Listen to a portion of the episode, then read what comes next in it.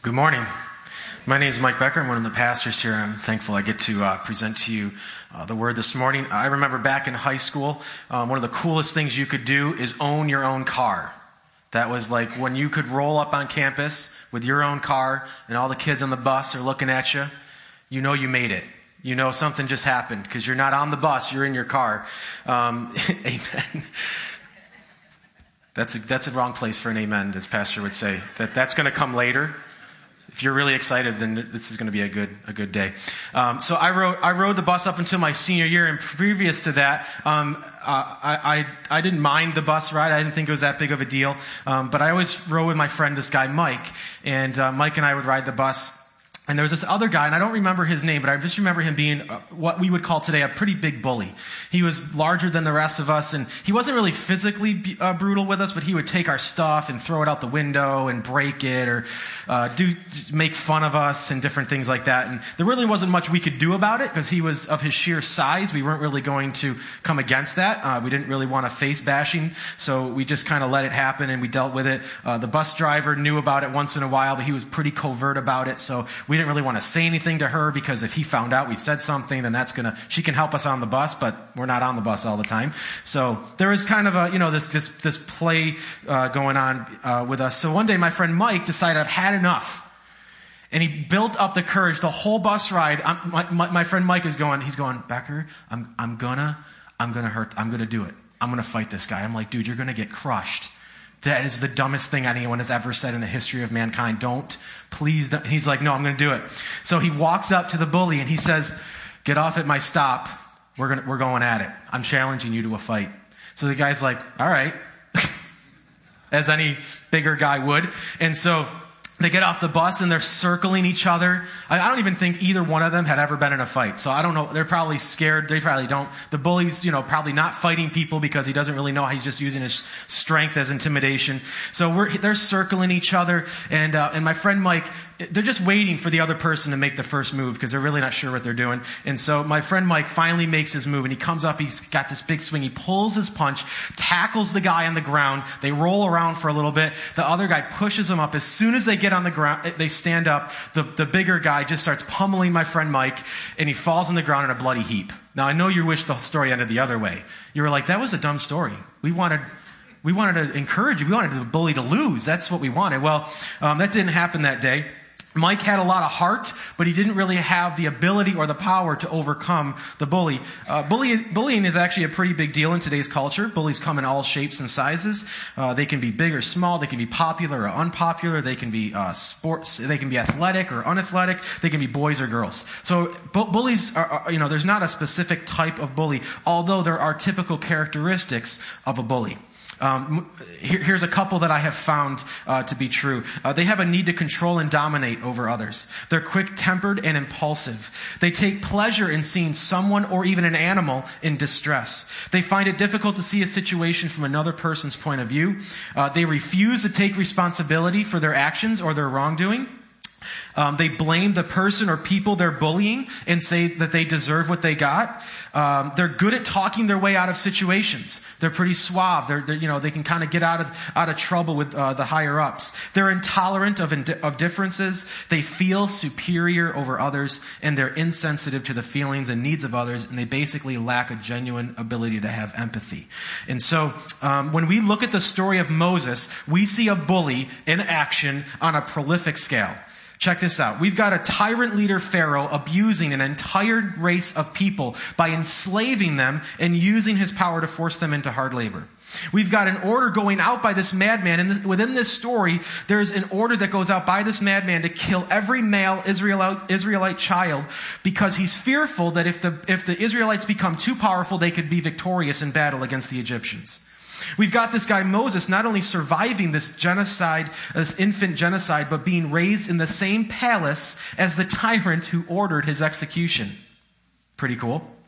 We see Moses being called by God to approach Pharaoh, demand the release of the Israelite slaves, and lead God's people into freedom. Just the same way that my friend Mike said, Bro, I'm going to do something uh, to you today so that I can release our people on this bus from your tyranny. Moses is called by God to set the people free under the uh, enslavement of Pharaoh. And so we can ask a lot of questions here. Number one, where was God? 400 years his people are in slavery.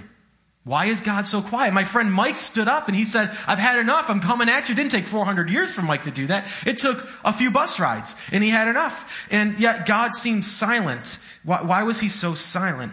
Um, why does he harden Pharaoh's heart? In the story, we find that every time God does something, which we're going to look at today, um, Pharaoh's heart becomes more and more hardened, and it's God's doing. God is hardening his heart intentionally. Why not soften it so the people can just be released? What was up with the plagues? What, where's this God of love I hear so much about? Death and suffering and pain? Doesn't really seem like a loving God to me. I always like to be pretty crystal clear with who I'm talking to whenever I speak. Uh, some verses lead me to be encouraging, um, to maybe help those that have, have uh, fallen away. Uh, some verses help us to, re- to remind us about the mission of Jesus, that we are to be salt and light of the earth, sharing the gospel with people, helping them to understand who God is, helping them to cherish the Bible like we do, and see it as a relevant text in our world today that God wrote, not man, but God wrote uh, the text we're using today. Uh, so sometimes um, my target's far off. Sometimes you're Christian, sometimes you're not. Uh, today I'm actually speaking to two groups of people.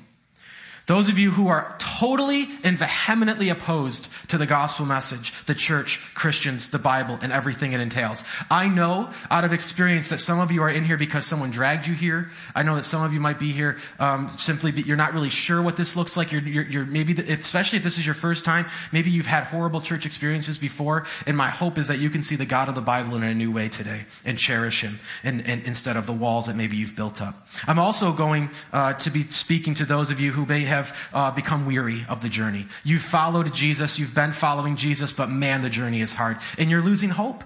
If you are honest with, your, with yourself today, and if you are honest with others, you would say, I'm actually losing hope that God can actually fulfill the things that you say, or that the Bible says, or that one, at one point in my life, He said He would fulfill.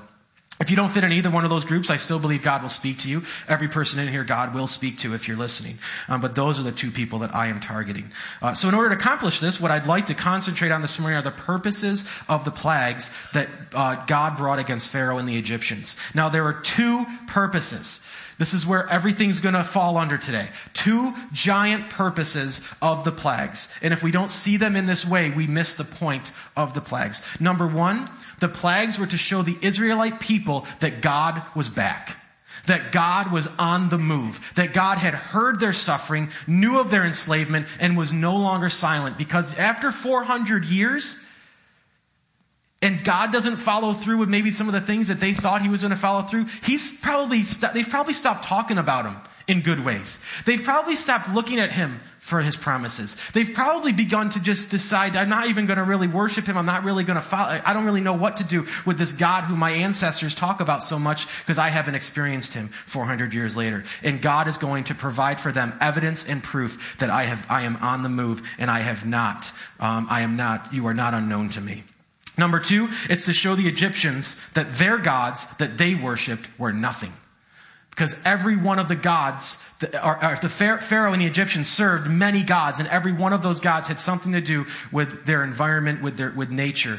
Um, now, Pharaoh's power was unstoppable from a, a human perspective.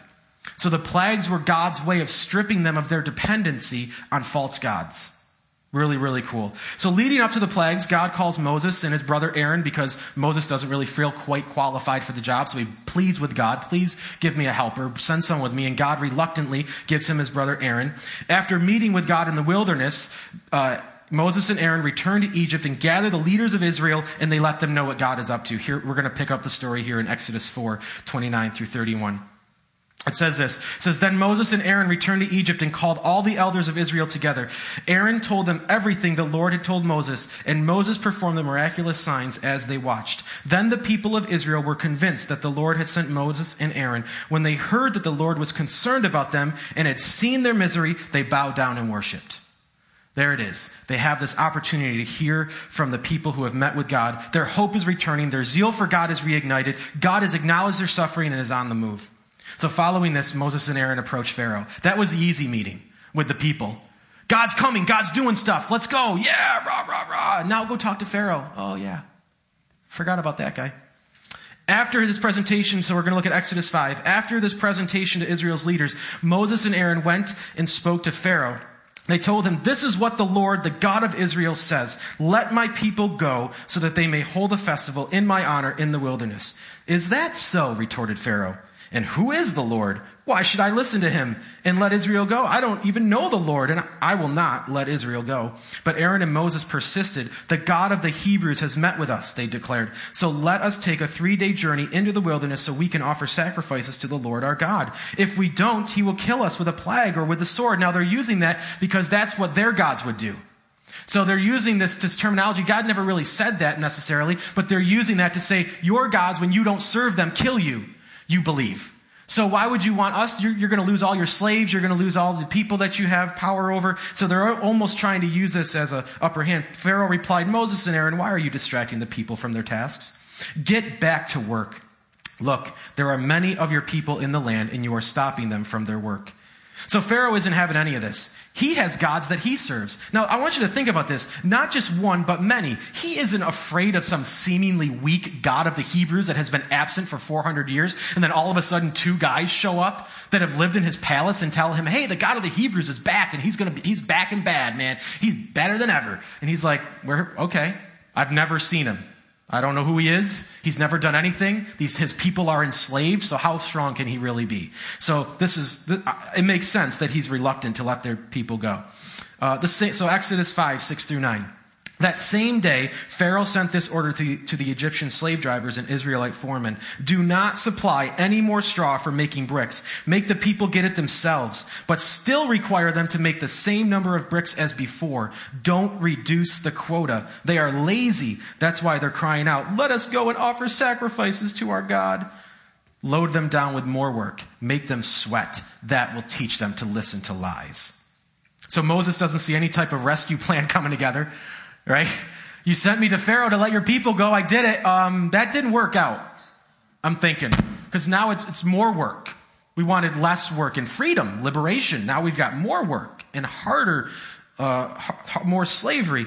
So Exodus 522 starts, it says, Then Moses went back to the Lord and protested, Why have you brought all this trouble on your own people, Lord? Why did you even send me? Ever since I came to Pharaoh as your spokesperson, he has been even more brutal to your people, and you have done nothing to rescue them. Can you imagine having the guts, the audacity to talk to your God like that? You, eh, eh, eh, to be honest with you, it's okay to get to let your frustration out at God. To talk to him in a way that's honest and real, as long as you're open to him talking to you in a way that's honest and real. So he says, You've done nothing to, I don't see any of your plan coming to fruition here. Then the Lord told Moses, Now you will see what I will do to Pharaoh. When he feels the force of my hand, he will let your people go. In fact, he will force them to leave his land. God's like, Chill out, Moses. Stay the course, bro. Watch me do my thing. When everything is said and done, Pharaoh's going to be booting you out of his land. He's not going to know what to do with himself. So enter the 10 plagues.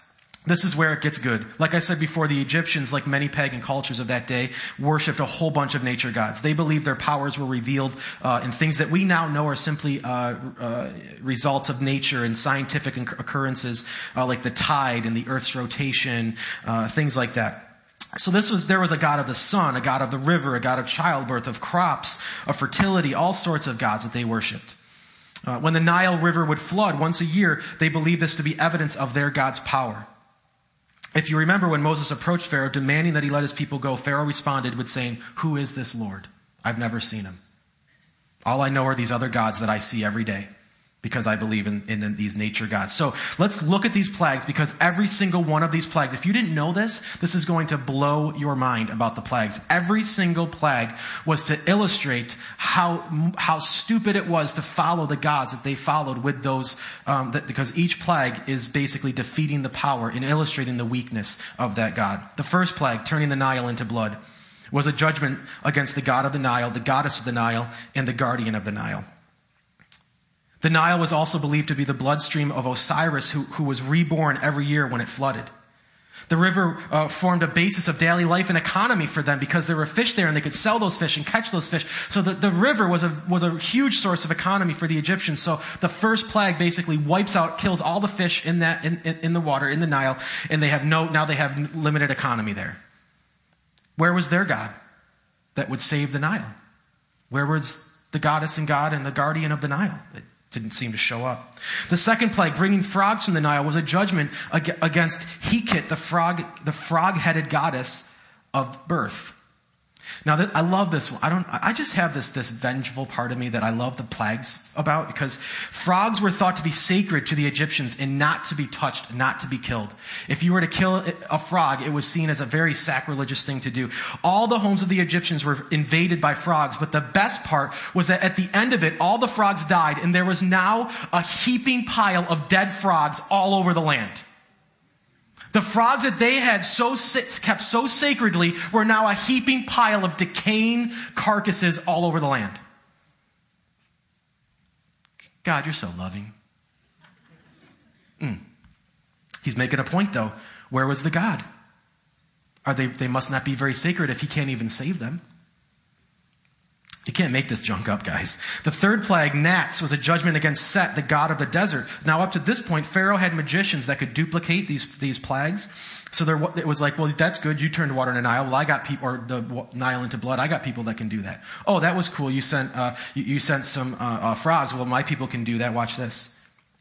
But the third plague, Pharaoh didn't, they couldn't duplicate it, and they actually told Pharaoh, "This is the finger of God." The, the magicians are starting to get it. Uh, Pharaoh, we can't do that. Something's like, now it's past our ability. So something's going on here. So things are getting real. The fourth plague, flies, was a judgment on either Re or Uatchit, who were both depicted as flies. This one is cool because the flies only affect the Egyptians, but the, but the Hebrews don't get affected by the flies. So God is protecting his people while sending a plague to his enemies. The fifth plague, the death of livestock, was a judgment on the goddess of Hathor and the god Apis, who were both depicted as cattle. As with the previous plague, God protected his people from the plague, while the cattle of the Egyptians all died. So we've got fish being wiped out and now cattle being destroyed. And God is destroying the economy one plague at a time, revealing to them that all the things that they depend on, all the things that they give to, all the things that their lives depend on are really not as great as they think they are that this God of Israel, that seemingly was silent for so long, really is the God of all the earth.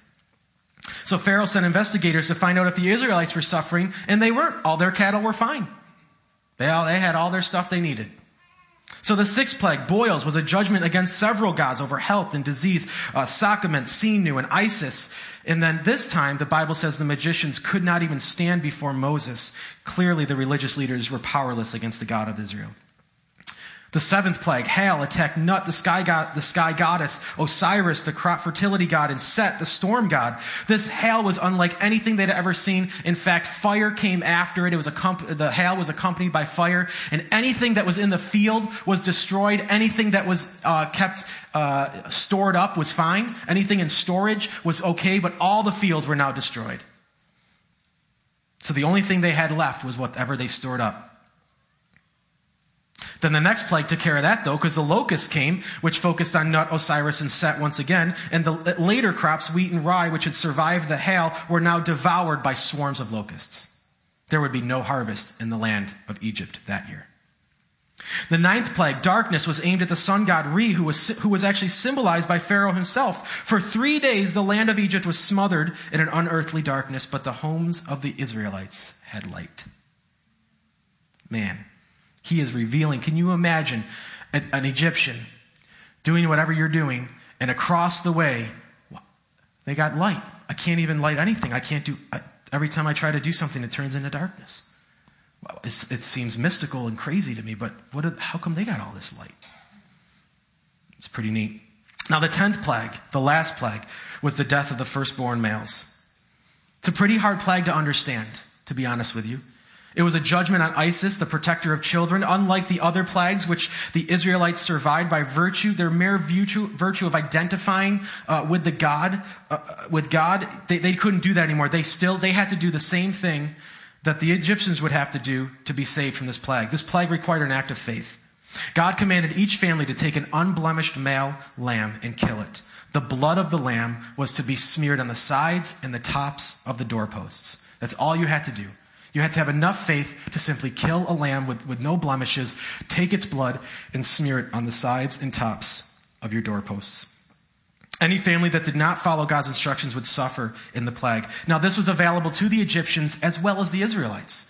This was God's way. This was God's, this, this was God's final call to say, if you want, if you, if you believe that I am who I say I am, here's your chance. Just, all you have to do is follow my instructions. It was given to everybody. Anyone could have done this. This wasn't reserved for the Israelites. In fact, the Israelites were not protected if they didn't do it. They had to do it too. And so everyone was, was available to be saved from this, uh, from this last plague.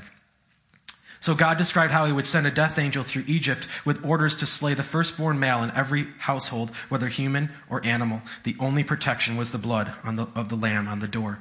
Now, when the angel saw the blood, he would pass over that house. He would pass over that house. That's where we get the term Passover lamb. The, the angel of death passed over the house that had the blood of the lamb on it. This is where we term Passover comes from. It's a memorial of that night. They would celebrate this throughout history. The Hebrew people would continue to celebrate this, remembering God's. It's kind of the same way we celebrate communion. We celebrate communion because we want to remember what God did for us on the cross 2,000 years ago. The Hebrew people would celebrate this occurrence as the Passover feast in their communities once a year, and they would remember that God had saved them through these plagues.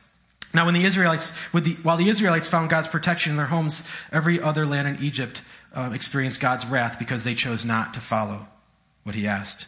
This grievous event caused Pharaoh to finally release the Israelites. By the time the Israelites even left Egypt, they had a clear picture of God's power, God's protection, and God's plan for them. For those who were willing to believe, they had convicting evidence that they were the true, that, that they served the true and living God. The New Testament established. Now, now, now I want to make this really quick. Connect. This is. I mean, this is like a no-brainer. This is like.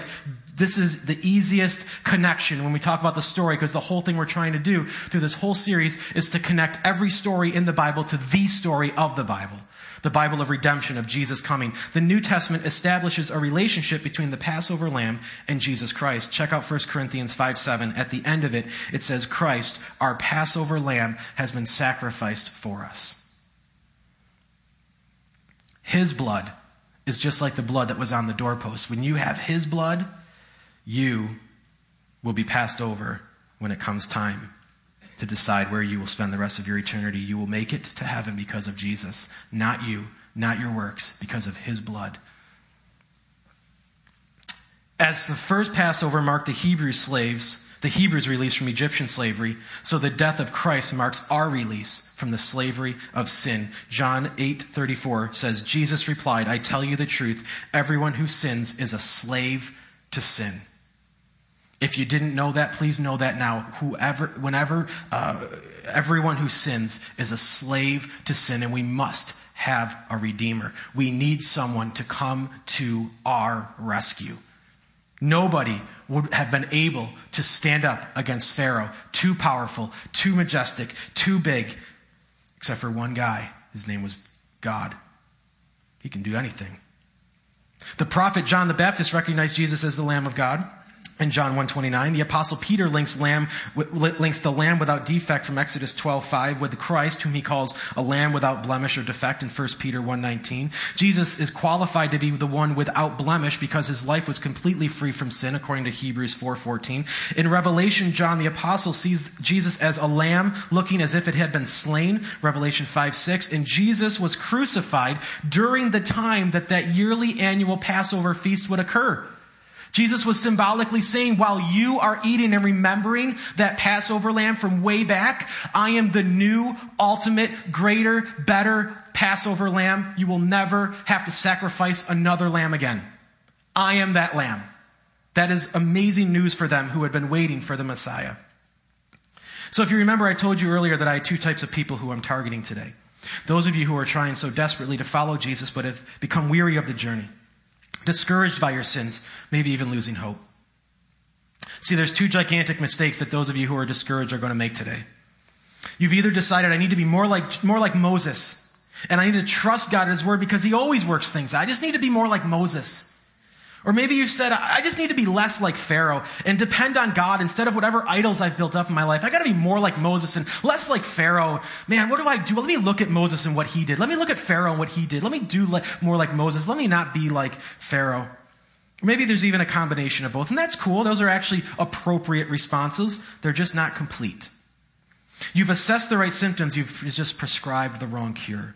Because the only action steps you can make are all about you. You will have to try harder. You will have to search deeper. You will have to be better. You will have to pray more. You, you, you, you, you. Good luck with that.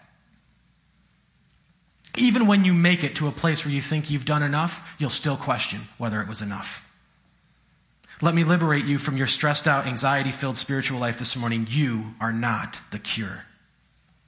That was your cure. It's already been dealt with. Matthew 11, 28 says, Then Jesus said, Come to me who are weary and carry heavy burdens, and I will give you rest. Where do we go? We don't go to him with a stress, with a stress free, anxiety free life. We go to him with our burdens, with our anxiety, so that he can give us rest. Why would we ever go to him in the first place if we already found our rest? Hey, God, I'm all rested.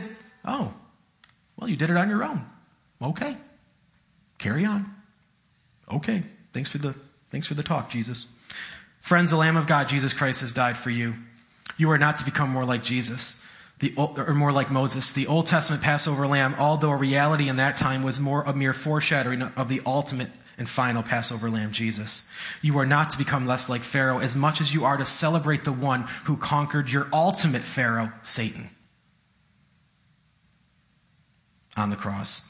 Now, there's also two gigantic mistakes that those of you who are opposed to God are making today. You've either decided, I'm like Moses, in the sense that, you know, I, I, I, look out for the distressed. I look, I look out for the bullies. I, I, I fight for the rights of other people. I'm a good, I'm a good dude. I'm a, I'm a, I'm a good person.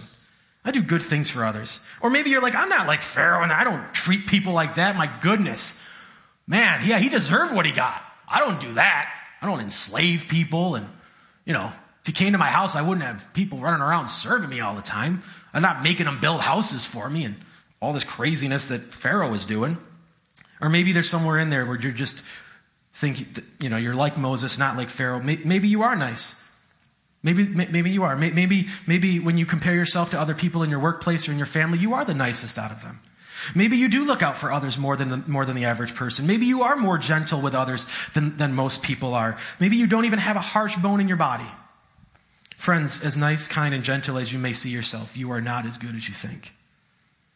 If we claim we have, the Bible says this, 1 John 1, 8 through 10, and I'd say this in, in the most loving way I can. If we claim we have no sin, we are fooling ourselves and not living in the truth. But if we confess our sins to him, he is faithful and just to forgive us our sins and to cleanse us from all wickedness. If we claim we have not sinned, we are calling God a liar and showing that his word has no place in our hearts. That's a pretty powerful verse right there. Now, I want to I want to explain something to you because a lot of people who are opposed to God, I was one of them. I did not love Jesus my whole life. I didn't grow up in a Christian home. In fact, I could I didn't even want anything to do with Jesus up until the point when I was a young adult, around 20, 21 years old. I lived my whole high school career not giving a rip about Jesus. In fact, I made fun of and mocked people that loved Jesus. And so I know what it's like to hear a message and I know what it's like to come to church. and I know what it's like to think through the idea that Christians just, and God just is, is just seems brutal and yells at you and just tells you to, you're not good the way you are. You're not good. You're not good. You're not good. And that obviously flies in the face of our culture, which says you are good. You're a great person. You're a snowflake. You're an individual. Celebrate who you are.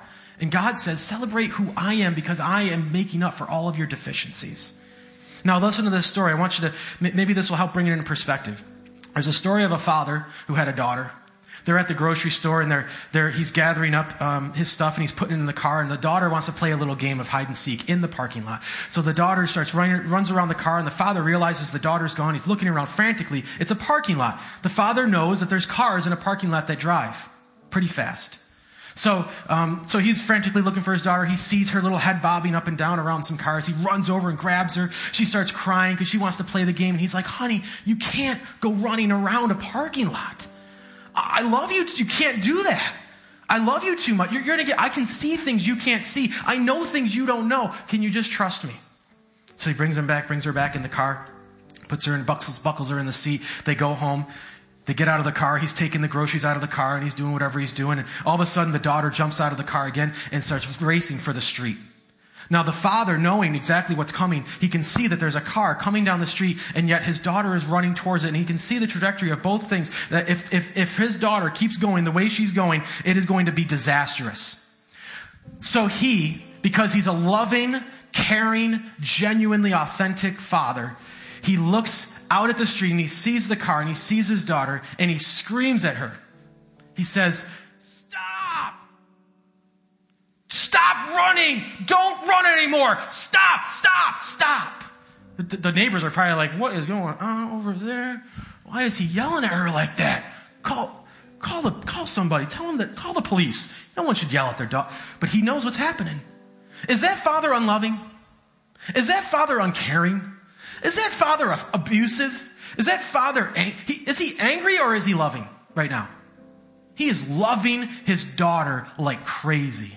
So whenever we look at the God of the Bible, whenever we hear the message of something that says, I'm calling you out of the life that you're living now, that's because God sees the future of where you're going and he doesn't want you to go there. He doesn't want you to end up in the place that that's going to get you. You don't see it. We don't get it. He can see above and beyond everything we can see, just like the father and his daughter. The father can see beyond all the things a daughter sees. A daughter is tunnel vision. All she sees is the game she's playing. All we see is this life right here. God sees the next one. So, all the things that may offend us about the God of the Bible are the very things that make him loving. Because he knows he would be the most he would be the most abusive God if he knew what he knew and said nothing.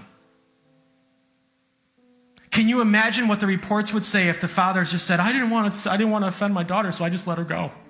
You let her run into the street when you knew she was going to hit by the car? I just didn't want to take away her fun. I just didn't, I just didn't want to hurt her feelings. She's my little girl. Give me a break. You'd be, a, you'd be the laughing stock of the community. People would look at you and go, You do whatever it takes to get your daughter back. You scream and you yell and you run and you, you, you embrace her and you pull her back. That's what you do. And when she's crying because she doesn't understand, and when she's yelling at you, and when she's talking about you at school, and when she's texting all her friends how dumb you are and how you took away this when she gets older, and all the things that people do, you don't care. You do what you do because you love your daughter. Friends, God does what he does because he loves us. And in our limited view, unfortunately, we give him a bad rap. He screams at us from the cross Come to me, come to me, come to me. You are broken. You are messed up. You are sinful. You are going to hell. But I don't want you to, so I'm going to do what it takes to get you there. That's his message. So, those of you that are vehemently opposed to the God of the Bible, realize that He says what He says and He does what He does because He drastically and genuinely loves you. As we look at communion today, this is something that I think is amazing because we get to remember. Communion is about remembering. Because those of you that have grown weary, you get an opportunity to remember that God did everything for you. You can just rest in the Lord. You can come to Him and just let the burdens fly and just say, God, speak to my heart. We're so busy doing, doing, doing, trying to make up for the things we can't do so we can press God, and God's not impressed. God says, just come to me. Come to me. That's what I want you to do so that I can speak to you. Come empty handed. Come empty so that I can fill you with what I want to fill you with, and you will walk away amazed. You will walk away rejuvenated. You will walk away refreshed. So today, as we take communion, I'm going to ask you to think about that. I'm going to ask you to think, what is it today that I need God to refresh in me? And I want you to not try to ha- try harder and think deeper and pray more. I simply want you to rest at His feet and simply ask God, say, God, fill me whatever you want to fill me with today. Do whatever you want to do in me today. Whatever you want to do, wherever you're at, come to Him. You don't know Him? Come to Him. You were once offended by the very message of the gospel. Maybe God's softening your heart right now. Come to Him. You weary of the journey? Come to him. Are, did you come in here filled up, spiritually refreshed, ready to go for church? Come to him. That's what God desires of his people to simply come to him. We're going to show a video real quick of uh, just an intro video for our uh, communion. And uh, so after that, the ushers will serve you. Please wait to take communion until the end. We'll take it together. Um, but uh, you can sing along with the band as they, as they play, and uh, we'll just uh, we'll take communion in a few minutes.